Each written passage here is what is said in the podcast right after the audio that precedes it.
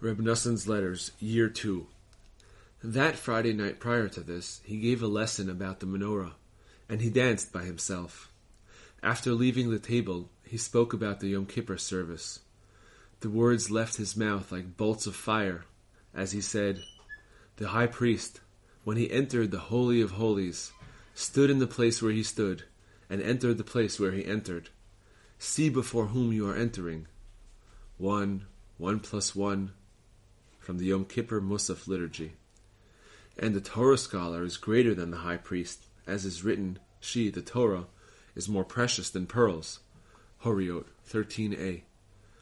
Prior to this, he related a dream he dreamt, which hinted at his passing. On Motzei Shabbat, Torah reading Miketz, he entered the room where we had held the third meal and taught a lesson connected to Torah reading Miketz. At the conclusion of the lesson, he gave an explanation of the Mishnah, Avot 1.6. Acquire a Rav, teacher, and buy Knei, a friend.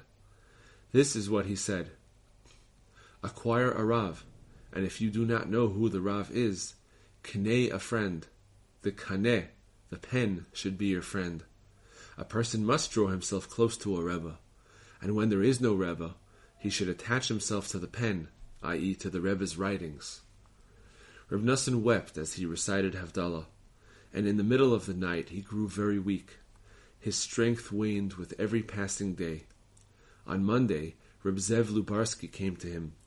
Reb Nosson spoke to him about the Rebbe's Rosh Hashanah, exhorting him in the strongest terms to travel to Uman for Rosh Hashanah. That Wednesday night, after the evening prayers, we were standing before him. The aforementioned Reb Zev, who had also come, was standing to the side, and Reb David from Tolchin was standing in front of him. Reb Nosson said to Reb David, Do not block Zev. At least let me gaze at let him gaze at me. The Rebbe also once told someone, Look at me. It will be of great benefit to you. We must get together, Reb Nosson said. Reb Zev asked him, Where? In the next world, he responded.